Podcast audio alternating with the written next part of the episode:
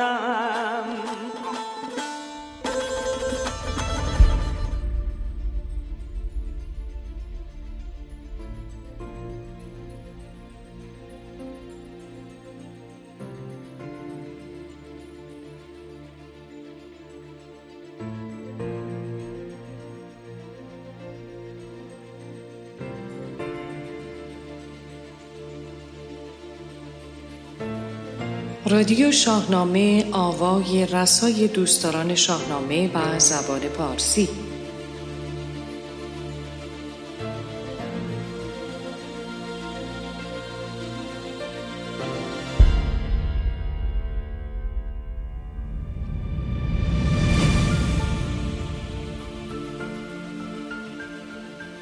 درود بر شما شنوندگان گرامی رادیو شاهنامه. خورسندیم که با رادیو شاهنامه دیگر در روزهای بهاری سال 1400 در پیشگاه شما هستیم. هم میهنان گرامی تر از جان آوای رسای دوستداران شاهنامه و زبان پارسی را بشنوید اینجا رادیو شاهنامه است.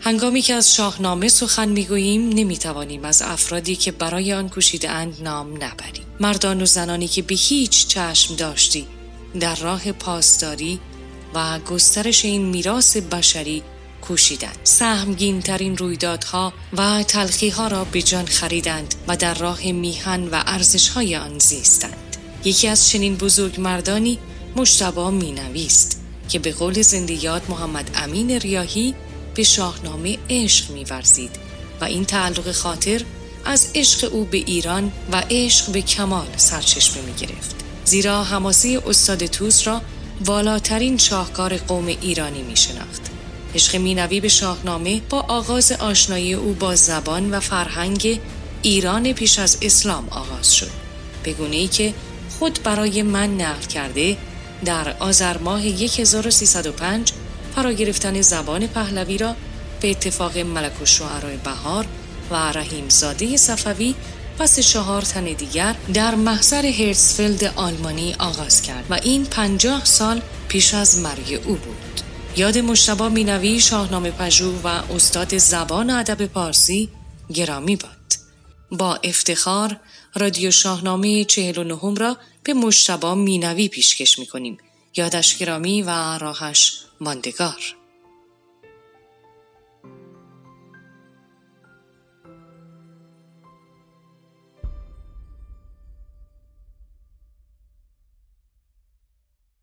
آنچه در رادیو شاهنامه چهل و نهم خواهید شنید.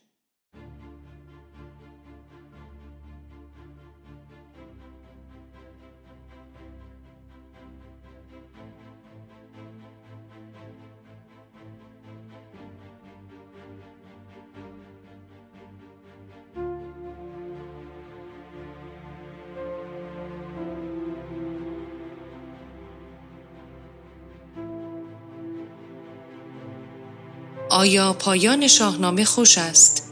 چرا پایان شاهنامه خوش پنداشته می شود؟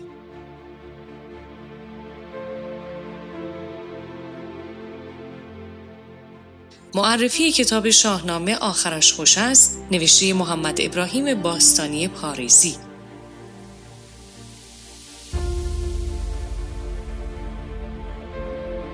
نقالی تاهری بهرامی از داستان رستم و اسفندیار بخش نخست. به همراه سیمرغ از سمفونی فردوسی شاهین فرحت گوینده فرانک خسروی سردبیر کوروش جوادی. تهیه شده در استدیو باشگاه شاهنامه پژوهان.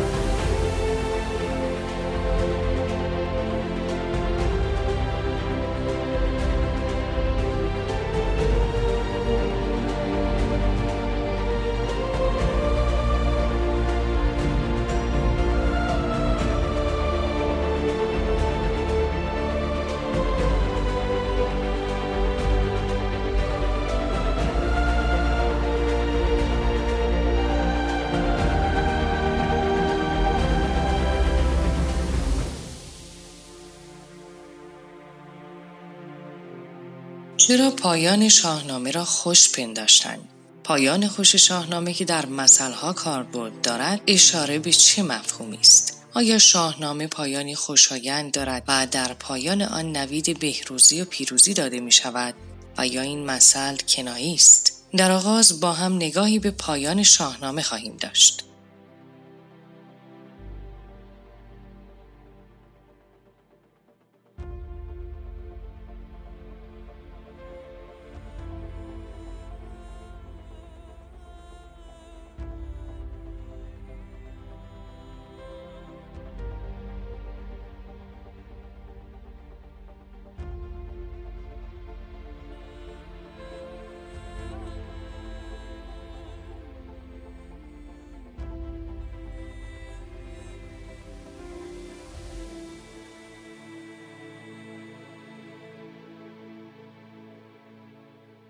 چو بر خسروی گاه بنشست. شاه کلاه بزرگی به سر برنهاد. چنین گفت که از دور چرخ روان منم پاک فرزند نوشین روان. فردوسی در بخش پایانی شاهنامه همچنین گفتار اندر تاریخ گفتن شاهنامه را آورده است. در بخش پایانی شاهنامه و داستان یزگرد ابیاتی تلخ روبرو می شویم که در میان آنها خوشی ناپیداست. بر این گونه تا سال شد بر دو هشت همی ماه و خورشید بر سر گذشت. عمر سعد وقاص را با سپاه فرستاد تا جنگ جوید ز شاه. چون آگاه شد زان سخن یزد گرد ز هر سو سپاه اندر آورد گرد. اوج این تلخی را می‌توان در نام نوشتن رستم فرخزاد به برادرش مشاهده کرد. یکی نامه سوی برادر به درد نبشت و سخنها همه یاد کرد. گنهکارتر در زمان منم ازیرا گرفتار آخر منم که این خانه از پادشاهی توهیست نه هنگام پیروزی و فرهی است ز بهرام و زهره است ما را گزند نشاید گذشتن ز چرخ بلند. بر ایرانیان زار و گریان شدم. ز ساسانیان نیز بریان شدم. دریغ این سر و تاج و این داد و تخت. دریغ این بزرگی و این فر و بخت. از این پس شکست آید از تازیان. ستاره نگردد مگر بر زیان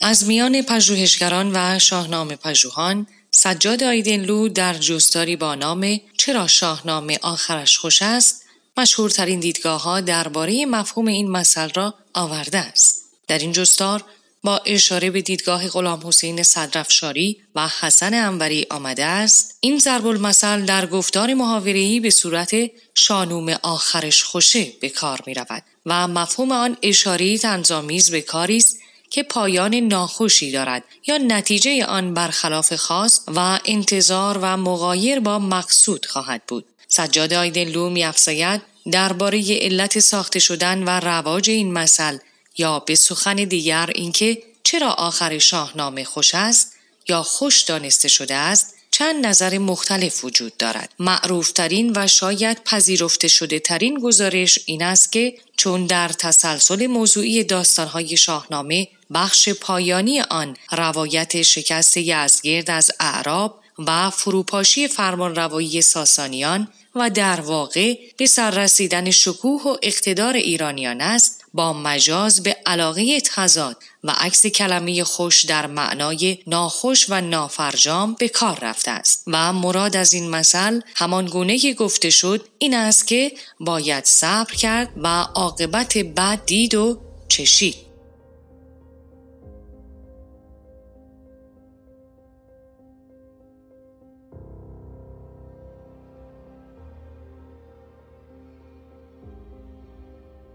در تفسیری دیگر این مثل با ابیات حجب محمود در آخر برخی دستنویس های شاهنامه یا حجب نام سرایی فردوسی پس از پایان کار مرتبط انگاشته شده است. یعنی کتابی که با ستایش این سلطان آغاز شده به ظاهر خوش با نکوهش او پایان می‌گیرد. سوء عاقبت.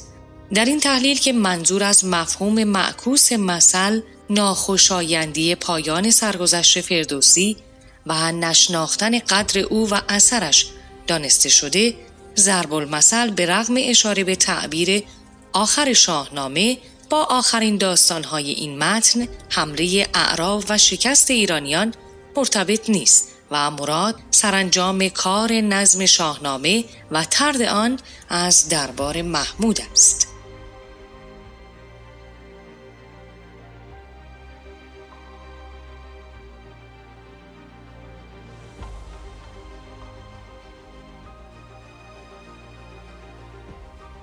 به باور محمد علی اسلامی ندوشن خوش در این مثل به معنای اصلی آن است و مقصود گویندگان آن اشاره به پیروزی نیروهای نیکی ایرانیان بر یاران بدی تورانیان بوده است و به موضوع تازش اعراب در دوره یزگرد ربطی ندارد. این گزارش به دو دلیل پذیرفتنی نمی نماید یعنی اینکه با مفهوم متداول این مثل در فرهنگ و ادب ایران فرجام ناخوش و وارونه کار مطابق نیست و دیگر آخر شاهنامه در آن پایان نبرد ایران و توران دانسته شده که در روند روایات شاهنامه میانه های این کتاب است نه پایان آن. آیدنلو در پایان میافزاید از میان این تفاسیر و ها پایان اندوهبار بزرگی ها و پیروزی ایرانیان باستان با حجوم اعراب و کشته شدن یزگرد در آخر داستانهای شاهنامه و پس از آن با احتمالی کمتر بیمهری محمود به فردوسی و شاهنامه و آزردگی و حجو سرایی شاعر در آخر کار نظم شاهنامه مقبول تر است و محتملا گذشتگان ما به یکی از این دو دلیل یا شاید هر دو سبب آخر شاهنامه را به تعریض خوش می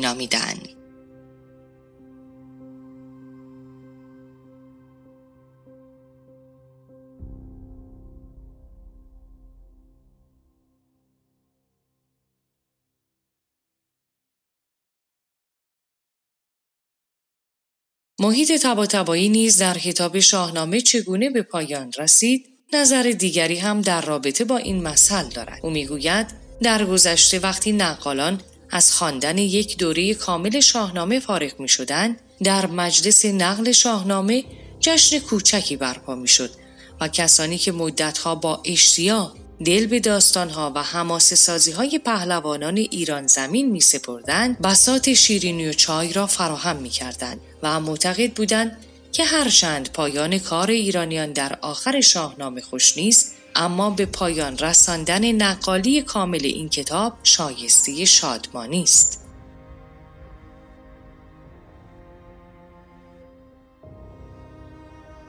حمید رضا اردستانی رستمی در جستاری با نام چرا پایان شاهنامه را خوش پنداشتند آورده است؟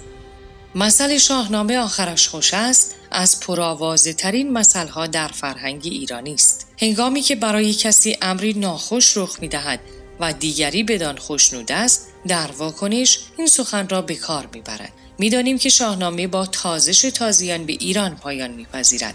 پس چگونه است که پایان آن را خوش پنداشتند در پاسخ گروهی خوش را در معنای تحکمی یعنی ناخوش دانسته و گروهی دیگر خوش را در معنای اصلی واژه پنداشتند نگارنده از یک سو این احتمال را می دهد که پایان خوش شاهنامه به کینکشی از کشنده یزگرد سوم باز می گردد.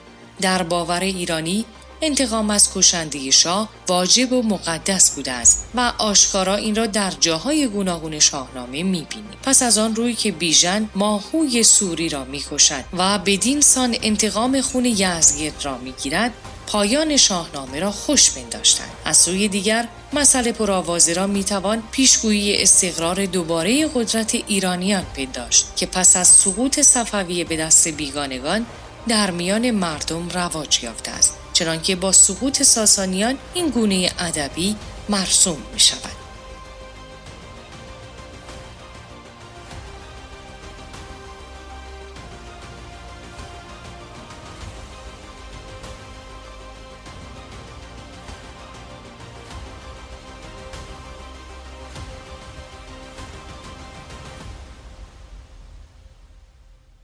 پایان شاهنامه می تواند خوش باشد. اگر آن را ناتمام بدانیم و بر این باور باشیم که شاهنامه در مفهوم و معنا ناتمام مانده است و اگرچه با فداکاری و کوشش فردوسی در متن به پایان رسیده است اما روح آن ناتمام و در جریان است. از این رو ایرانیان با آگاهی و کوشش و بهره بردن از زندگی و سازندگی در آن می توانند پایانی خوش برای شاهنامه رقم زنند. فراموش نکنیم که فردوسی خود چنین کار شگرفی را رقم زد و برای فرهنگ و تمدن ایران با خلق شاهنامه پایانی درخشان رقم زد. پایانی که آغاز راهی درخشان بود گرچه که راه او ادامه دارد و شاهنامه نیز زنده تر از پیش است و می‌توان امید داشت که شاهنامه نیز به گونه دیگر از سوی ایرانیان پایان یابد آنجا که از شکست و تیرگی نشانی نباشد و گذشته همچون نوری آینده را روشن کند. ای که سراسر پیروزی و خوشبختی برای تمام ایرانیان است. آری می توانیم پایان بخش باشیم اما پایانی که ما میآفرینیم نیز آغازی خواهد بود برای آیندگان. ما میکاریم و آنان درو خواهند کرد. پس کار و کوشش اندیشه نیک آگاهی و امید را خواهیم کاشت. به امید آنکه پایانی خوشایند پدید آید.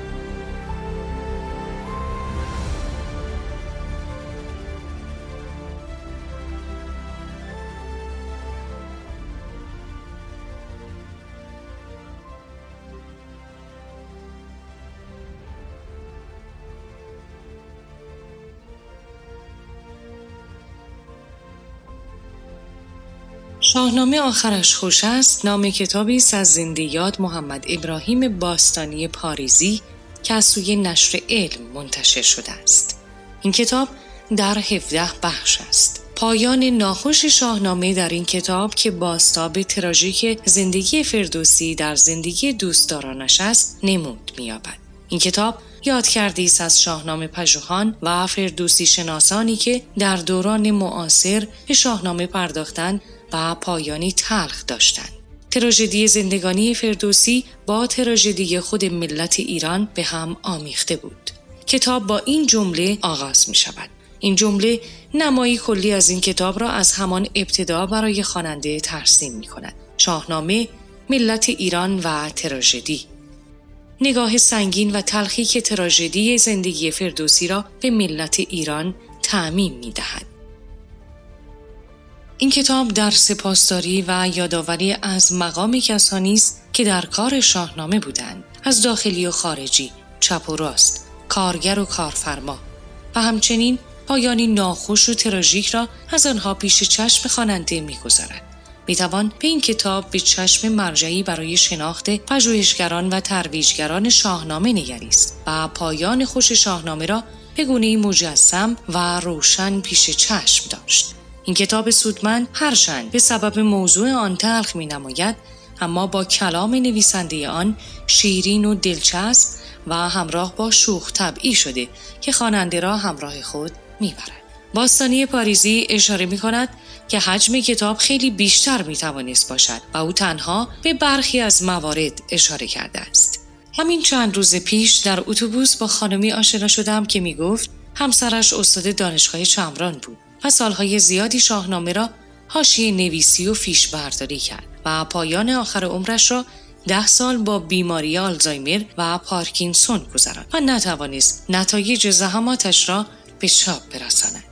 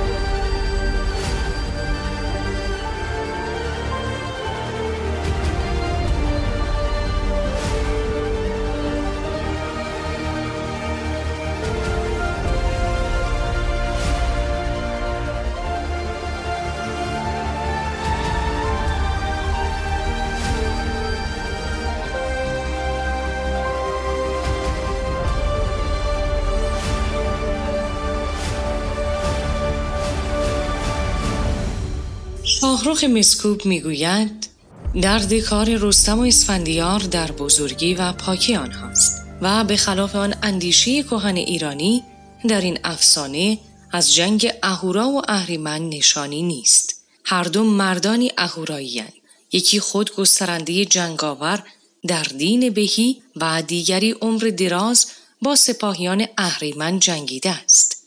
هر دو با هدف یگانه به راهی دوگانه می روند و ناچار به جان هم می زنند. به زبان فردوسی زمان است که پیمانه عمر آدمی را پر می کند. اگر زمان اسفندیار نرسیده بود، رستم چگونه می توانست جان او را بستاند؟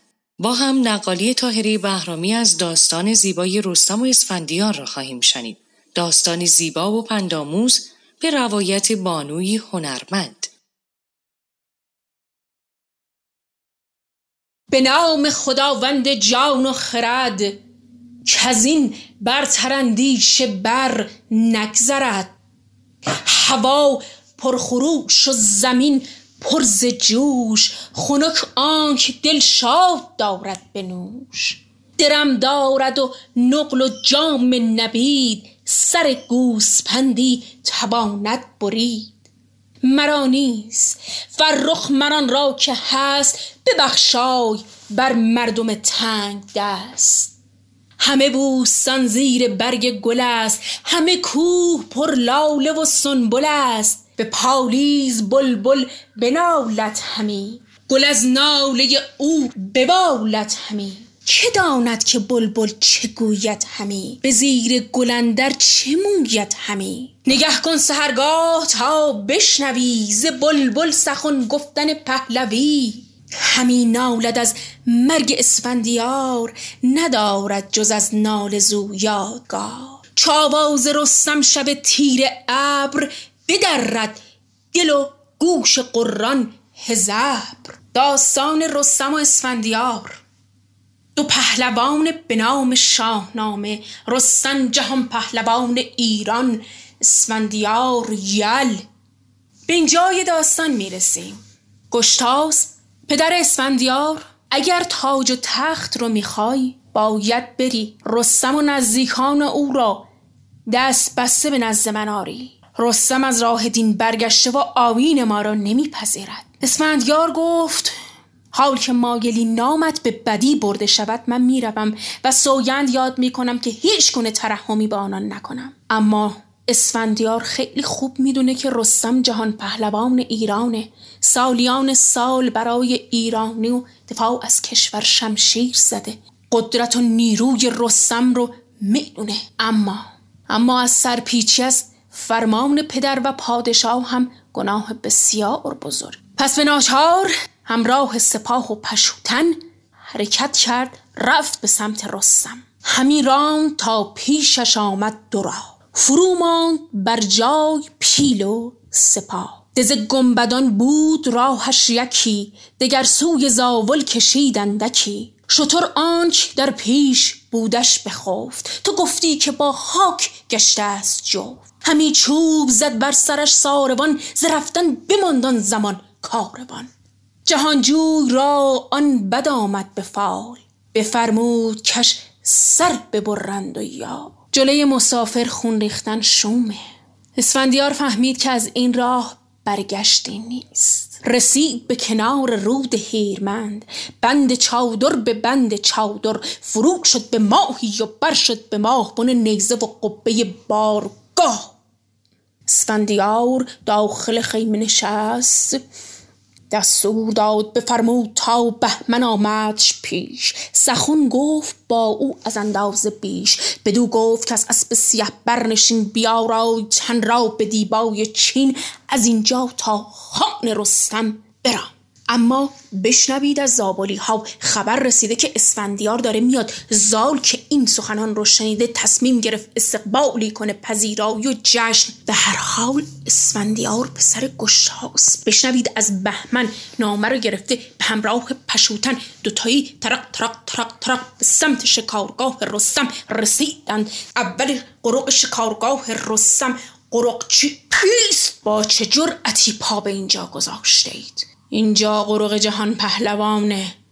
بهمن گفت با جهان پهلوان کار داریم حامل پیامی هستیم. خب آدرس رستم رو گرفت. بهمن پشوتن با هم حرکت رفتند و رفتند و رفتند رسیدند به یک تپه بالای تپه که رسیدند چشمشون افتاد. به به به. رستم نشسته. سین فراخ بازوها ستبر رانهای پا مثل تنه درخت هم بافته شده در حال خوردن گور. زباره و فرامرز این رخش در حال چرا بهمن دست بالا تاق مهراب ابرو گفت که این رستم است. اگر آفتاب سپید دم است. بترسم بترسم که با او یل اسفندیار نتابد پیشت سر از کارزار. نه اسفندیار حریف این نمیشه اما من من این را به یک سنگ بیجان کنم. دل زال و رودا به پیچان کنم.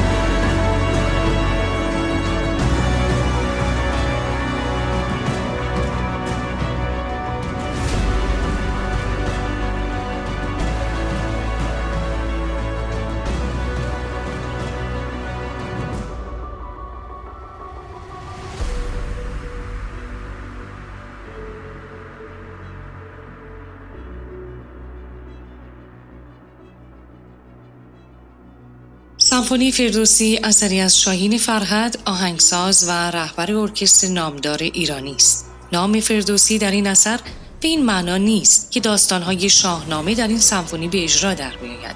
این نامگذاری برداشتی احساسی است که با زبان موسیقی بیان شده.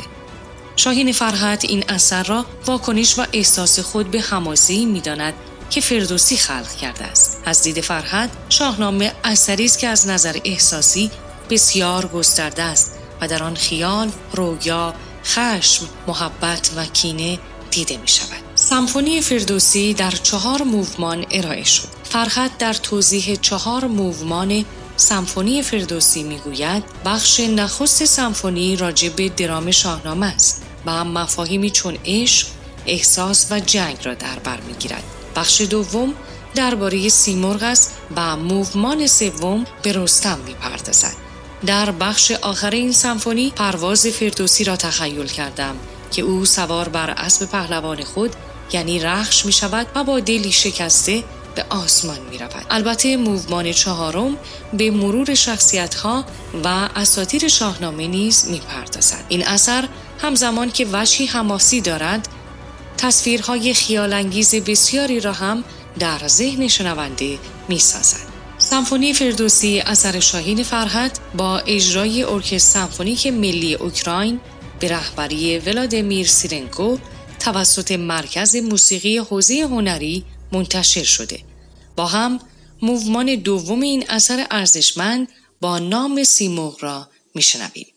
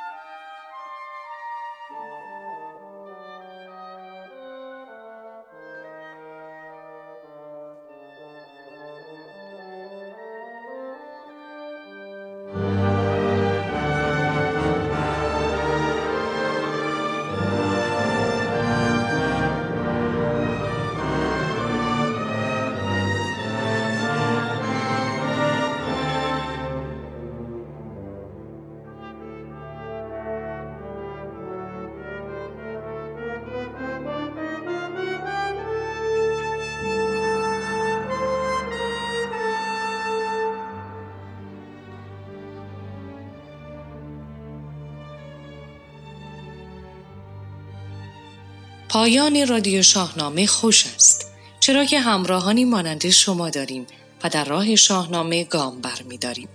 چرا که برای خوشبختی هم میهنان میکوشیم پایان ما خوش است چون ایران را نفس می‌کشیم و از شاهنامه می‌گوییم. ما این سرزمین را در زمستان بیشتر از بهار دوست داریم. همه با هم پاسدار فرهنگ و سرزمینمان ایران باشیم. شادسی مهرفزون بدرود.